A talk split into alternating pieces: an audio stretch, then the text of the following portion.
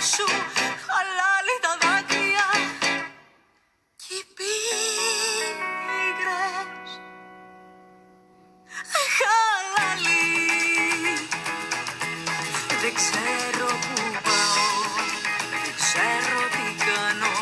Και τι θα εγώ γίνω η σκλάβα σου είμαι η σκλάβα σου είμαι. Και σκλάβα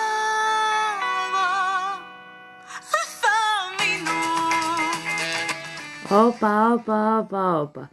Ούτε σκλάβα, ούτε δούλα, ούτε κυρά, ούτε νοικοκυρά, ούτε τίποτα από όλα αυτά θα μείνω.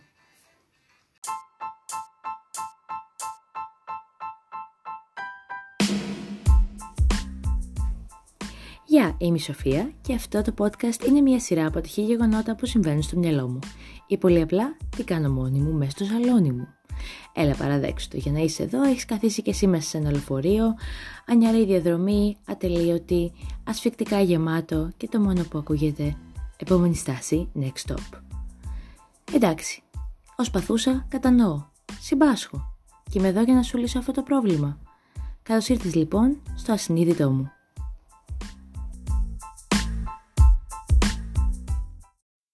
Επόμενη στάση, next stop, μάγισσες. Οι vegan λεσβίες, οι αναρχικές μάγισσες που έρχεται έκαψαν με τον όλους Άγιο αυτούς. Μελέτιο, διάφορες γκρούπες βίαιου ε, και υπερμειονοτικού καλά. δικαιωματιστικού ακτιβισμού υποστηριζομένου από την παγκόσμια νέα αριστερά. Δεν έχω απολύτως κανένα πρόβλημα με τις vegan λεσβείες. Έχω πρόβλημα με τις vegan λεσβείες. Αυτή την ε, ε, λεσβιακή βιγκανικότητά τους Ναι. θέλουν να την επιβάλλουν δια της βίας. Τις ξέρετε τις Wiccas. Ένα από τα φρούτα της νέας εποχής είναι οι ε, παγανίστριες μάγισσες. Έχουμε πλέον μπαχαλοσατανίστριες που βεβηλώνουν εκκλησίες. Εμείς, οι συντηρητικοί πατριώτες, φιλελεύθεροι και ορθόδοξοι, έχουμε κάποιο είδους τοξική αρενοπότητα. Έχετε μια ροπίνη Ναι, τάση; Έχετε μία τοξική αρενοπότητα, αν θέλετε να το θέσουμε ευγενικά. Vegan, σατανίστριες, μπαχαλοσατανίστριες, ας ενώσουμε το λεσβιακό βιγκανισμό μας και αυτό το επεισόδιο έρχεται και αφορά ακριβώς πάνω στην ημέρα η οποία περισσότερο από όλες μας θυμίζει ότι εντάξει μπορεί και να υπάρχουμε και εμείς στην τελική. Εντάξει, ήταν μια μικρή υπερβολή αυτό, τη συνηθίζω άλλωστε. Γι' αυτό με ακούτε αγαπητά ακροατόπουλα. Δεν ήμουν απόλυτα βέβαιη αν θα έπρεπε να το είχα κάνει αυτό το επεισόδιο σήμερα, γιατί γενικότερα για μένα η, αυτό το θέμα, και φυσικά αναφέρομαι στην Παγκόσμια ημέρα της γυναίκας, το International Women's Day, για να μιλήσουμε και λίγο Cambridge Proficiency, είναι πάντα ε, μια ευκαιρία για να σκεφτούμε, να αγωνιστούμε, να επαναπροσδιοριστούμε, να μετρηθούμε, να αναμετρηθούμε, αλλά πολύ περισσότερο είναι μια ευκαιρία ορατότητας, η οποία συνήθως έρχεται για ένα μήνα στην καλύτερη, μία εβδομάδα, πολλές φορές μόνο και για τη σημερινή ημέρα, και η οποία ορατότητα δεν φέρνει επί της ουσίας στο προσκήνιο τα ζητήματα που αφορούν και τα ζητήματα που μας αφορούν, αλλά τις περισσότερες φορές περιορίζεται στις διαφημίσεις που λαμβάνω στα κοινωνικά δίκτυα από μεγάλες αλυσίδες προϊόντων, δώρα για γυναίκες ή ε, γιορτάστε τη γυναίκα ή λουλούδια. Και δεν λέω ότι όλα αυτά είναι κακά, απλώς λέω ότι όταν στα δώρα για γυναίκες το φόντο είναι ροζ και τα είδη τα οποία περιλαμβάνονται είναι πολύ συγκεκριμένα, μάλλον συμβαίνουν όλα αυτά για τα οποία κατηγορούμε ή θα κατηγορήσω σε αυτό το επεισόδιο. Οπότε αυτό είναι το δικό μου κατηγορώ στο πως οι γυναίκες που σημειωτέων αποτελούν περισσότερο από το μισό του πληθυσμού σε παγκόσμια κλίμακα, περισσότερο από το μισό του πληθυσμού στην Ελλάδα, καταλήγουν μέσα από ένα σύστημα κοινωνικό, πολιτικό, οικονομικό να είναι αόρατες. Βασικό βιβλίο αναφοράς είναι «Οι αόρατες γυναίκες» της Κάρολάιν Κριάδο Πέρες και οι σκέψεις είναι δικές μου, διανθισμένες από διάφορα βιβλία και πολύ περισσότερο ε, σε εσάς φτάνουν βαθιά συνείδητα όπως άλλωστε και σας έχω συνηθίσει. Για άλλη μια φορά δεν υπάρχει κείμενο, οπότε μείνετε μαζί μου για τα υπόλοιπα 5-6 λεπτά. Είπα να μην σας κουράσω, καλά τα λέμε σε κανένα μισάωρο μετά. Ε, για να ακούσετε πώς βλέπω εγώ αυτό το πράγμα και θα ήθελα πολύ περισσότερο αυτό το επεισόδιο να είναι μια αφορμή για συζήτηση μεταξύ μας. Και δεν εννοώ μεταξύ μας των κοριτσιών, παρά το γεγονός ότι αυτό το podcast στηρίζεται κυρίως από γυναίκες. Τα δημογραφικά μου στοιχεία λένε 70% μας ακούτε αποκλειστικά γυναίκες. Εγώ είμαι πολύ περήφανη γι' αυτό. Ε, όταν λέω λοιπόν να συζητήσουμε, εννοώ να συζητήσουμε όλοι μαζί, παραγωγικά, συμπεριληπτικά κτλ. κτλ.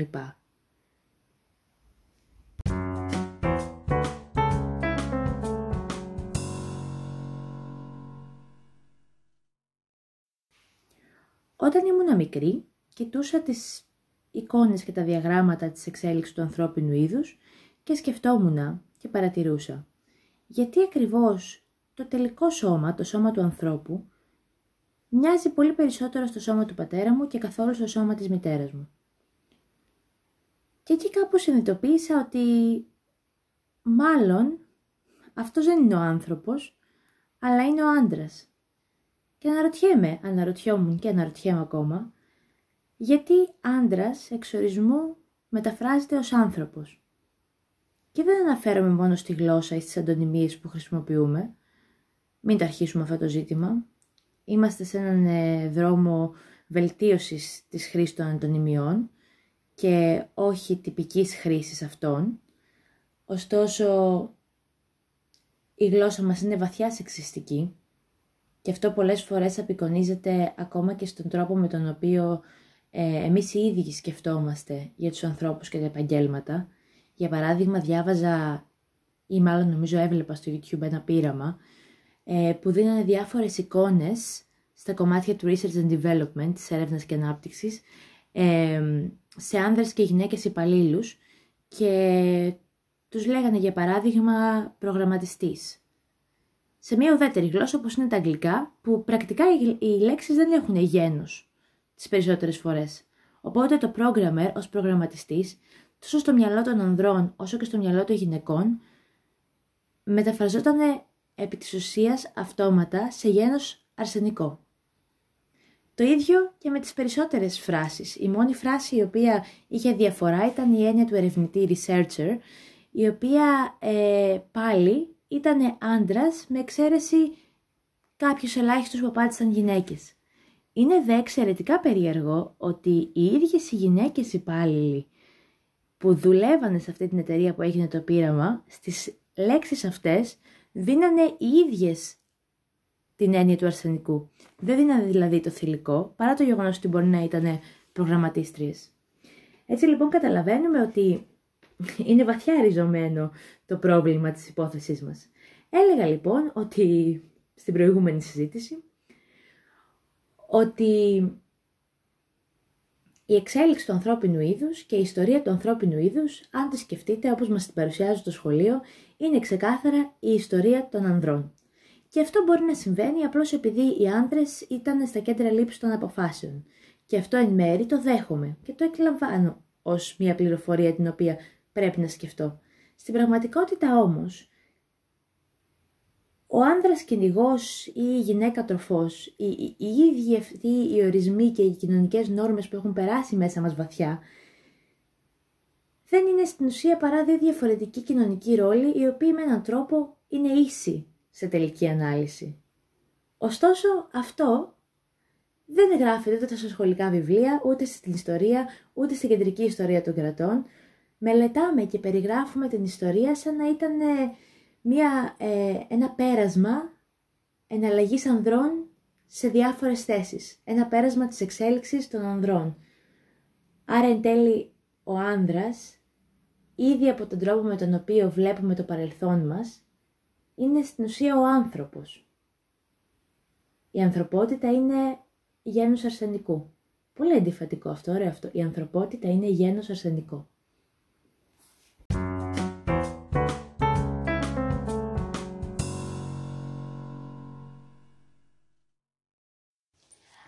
Λοιπόν το να είσαι γυναίκα είναι μειονότητα, είναι μια ταυτότητα, ένας υπερμειονοτικός λεσβιακός βιγκανισμός σύμφωνα με τον κύριο Μπογδάνο, στην εξαιρετική εκτέλεση Λούμπεν που ακούσαμε στην αρχή, πρέπει να συνειδητοποιήσουμε ότι το να είσαι άνδρας είναι ακριβώς το ίδιο πράγμα. Είναι επίσης μία ταυτότητα. Το να είσαι ένας λευκός άνδρας είναι ταυτότητα. Το να είσαι μία λευκή γυναίκα είναι επίσης ταυτότητα. Το να είσαι ένας έγχρωμος άντρας είναι επίσης μία ταυτότητα. Είναι απίστευτο το ότι εκλαμβάνουμε το σύνολο της ιστορίας μας ως μία ιστορία λευκών ανδρών οι οποίοι διαδέχονται ο ένας τον άλλον στην εξουσία, αλλά είναι ακόμα πιο απίστευτο ότι διάφοροι άνδρες στην εξουσία κυρίως, επισημαίνουν ότι αν πρόκειται να γράψει κάποιος μια σωστή ιστορία της Ευρώπης μέχρι και σήμερα, θα πρέπει να είναι μια ιστορία λευκών ανδρών, διότι αυτοί ήταν οι κυρίαρχοι παίκτες άσκησης της εξουσίας. Και το να προσποιηθούμε κάτι διαφορετικό θα ήταν σαν να παραχαράσουμε την ιστορία. Μην παραχαράσετε λοιπόν την ιστορία γιατί η ιστορία όπως είναι γνωστό γράφεται αποκλειστικά από τους έχοντες και τους κατέχοντες εξουσία. Δεν γράφεται από το σύνολο των ανθρώπων ή από την εξέλιξή τους.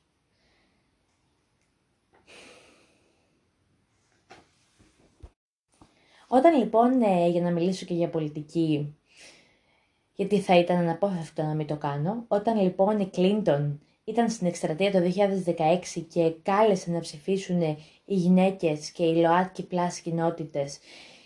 Ε, διάφορα άρθρα γράφαν τότε ότι αυτό ήταν το μεγαλύτερό της λάθος, γιατί στην πραγματικότητα δεν ασχολήθηκε ποτέ με την οικονομία ε, και το σύνολο του έθνους, αλλά αντίθετα ασχολήθηκε με μειονότητες και με ταυτότητες. Φυσικά, εκλαμβάνοντας ως απόλυτα δεδομένο ότι οι λευκοί άνδρες της εργατιάς, όπως αυτό αποκαλούνται, ε, στους οποίους απευθύνεται ο Τραμπ, είναι οι μέση πολίτες, σε αντίθεση με τις ταυτότητες των γυναικών ή τις ταυτότητες των γκέι. Στην πραγματικότητα, ε, αν θέλουμε να είμαστε αντικειμενικοί και ειλικρινείς, ο Biden πριν από λίγους μήνες στις προεκλογικές ε, δηλώσεις του, επίσης βασίστηκε πάρα πολύ στις ταυτότητες. Άλλο όμως να μιλάει για ταυτότητες μια γυναίκα, όπως έγινε εμφανές, και άλλο να μιλάει για ταυτότητες ένας εβδομηντάρης λευκός άνδρας. Μπορεί και ογδοντάρης, δεν ξέρω πώς τον έκανα περισσότερο τζόβεν από ό,τι είναι. Έτσι λοιπόν, όλες αυτές οι εικασίες και όλες αυτές οι αντιλήψεις, οι ευθόρμητες που έχουμε ότι ο άνδρας είναι στην πραγματικότητα η βασική ταυτότητα, η ανθρωπότητα και άρα οι υπόλοιπες ταυτότητες είναι υπερμειονοτικές, μας οδηγεί στο να έχουμε ένα τεράστιο κενό δεδομένων, να λαμβάνουμε δηλαδή δεδομένα αποκλειστικά και μόνο με βάση αυτό. Έτσι λοιπόν, δημιουργούνται διάφορα ζητήματα σύγχρονα, όπως ότι ας πούμε στα κοινοβούλια όλου του κόσμου λιγότερο από το 20% είναι γυναίκες, με ελάχιστες φωτεινές εξαιρέσεις και παραδείγματα όπως η Σουηδία ή η Φιλανδία, όπως ότι στις κυβερνήσεις οι γυναίκες επίσης αποτελούν πάρα πολύ χαμηλά ποσοστά όταν πρόκειται να αναλάβουν κάποια θέση εξουσίας, όπως το ότι παρά το γεγονός ότι οι γυναίκες είναι σταδιακά και συστηματικά περισσότερο μορφωμένες από ότι οι άνδρες είναι πολύ λιγότερες οι γυναίκες μάνατζερ και οι γυναίκες μάνατζερ είναι περισσότερο κακοπληρωμένες από ότι οι άνδρες, όπως το ότι υπάρχει ένα κενό και ένα, και ένα έλλειμμα των γυναικών στις, στις πληρωμές και στους μισθούς τους, τις διακρίσεις, το ότι οι γυναίκες δεν κάνουν για τα μαθηματικά τη φυσική και θα μου πει κάποιος, και σωστά ίσως θα μου πει, Αυτά όλα δεν είναι παλαιακά. Δεν είμαι απόλυτα βέβαιη αν αυτή η αντίληψη είναι όντως παλαιακή, θα έπρεπε να είναι, αλλά ακόμη και το γεγονός ότι εν έτη 2021 χρειάζεται να συζητήσουμε για το ρόλο και την επιρροή που είχε η πανδημία στις γυναίκες εξαιτίας του γεγονότος ότι πλήττονται πολύ περισσότερο οι δικές, οι δικές, του βασι, οι δικές τους βασικοί, στο, οι δικές τους βασι, θα το πω, οι δικές τους βασικοί τομείς της οικονομίας σε αντίθεση με τον ανδρών, ακόμα και το γεγονός ότι χρειάζεται να συζητάμε για το πόσες γυναίκες έχει κάθε κυβέρνηση και για το αν είναι γυναίκες ή άντρες ή αν είναι άτομα της ΛΟΑΤΚΙ κοινότητας, δείχνει ακριβώς ότι η κοινωνία μας δεν είναι αρκετά συμπεριληπτική. Δεν έχει δηλαδή αντιπροσώπευση ίση για όλα τις τα μέρη. Είτε αυτό ονομάζεται γυναίκες, είτε αυτό ονομάζεται οποιαδήποτε άλλη ταυτότητα. Και αυτό είναι ένα πρόβλημα το οποίο αυτή η ημέρα περισσότερο φέρνει ακόμα στην επιφάνεια και μας καλεί να το συζητήσουμε και να το σκεφτούμε.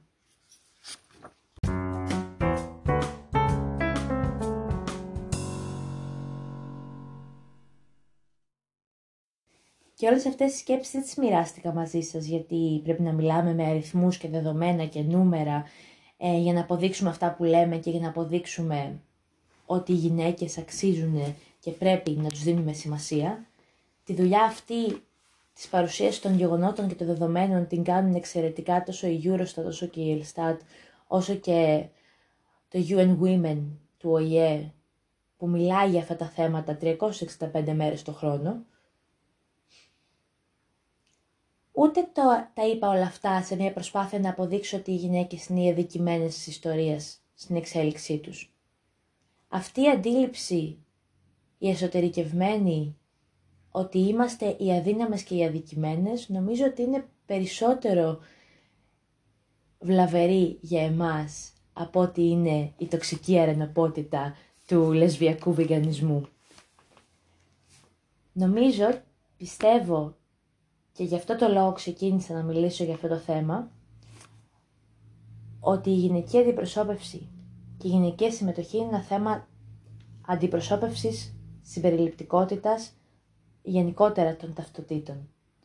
Πίσω από τις γυναίκες είναι και άλλες ομάδες οι οποίες υποεκπροσωπούνται, ακριβώς επειδή αντιλαμβανόμαστε τον άνθρωπο αποκλειστικά ως μία συγκεκριμένη ταυτότητα. Όταν λοιπόν συνειδητοποιήσουμε και εσωτερικεύσουμε ότι τα βιολογικά και τα κοινωνικά μας χαρακτηριστικά είναι η ταυτότητά μας και η ταυτότητά μας δεν είναι η ανθρωπότητα, αλλά η ανθρωπότητα είναι ένα σύνολο ταυτοτήτων, τότε θα μπορούμε ίσως να λαμβάνουμε αποφάσεις περισσότερο δημοκρατικές, συμπεριληπτικές και σίγουρα με μεγαλύτερη εκπροσώπηση. Θα κλείσω με δύο πολύ βασικά πράγματα το πρώτο είναι το απόσπασμα της παραγράφου του, του επιλόγου ουσιαστικά της εισαγωγής των αόρατων γυναικών και σας διαβάζω.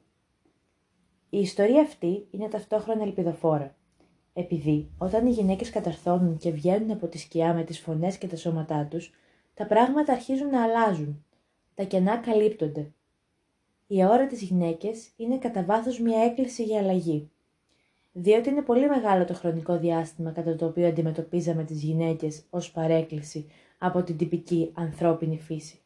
Και για τον λόγο αυτό η αφάνειά τους ήταν αποδεκτή. Είναι ώρα να αλλάξουμε οπτική γωνία, είναι ώρα να γίνουν οι γυναίκες ορατές. Και προσθέτω, είναι ώρα να αλλάξουμε την εικόνα.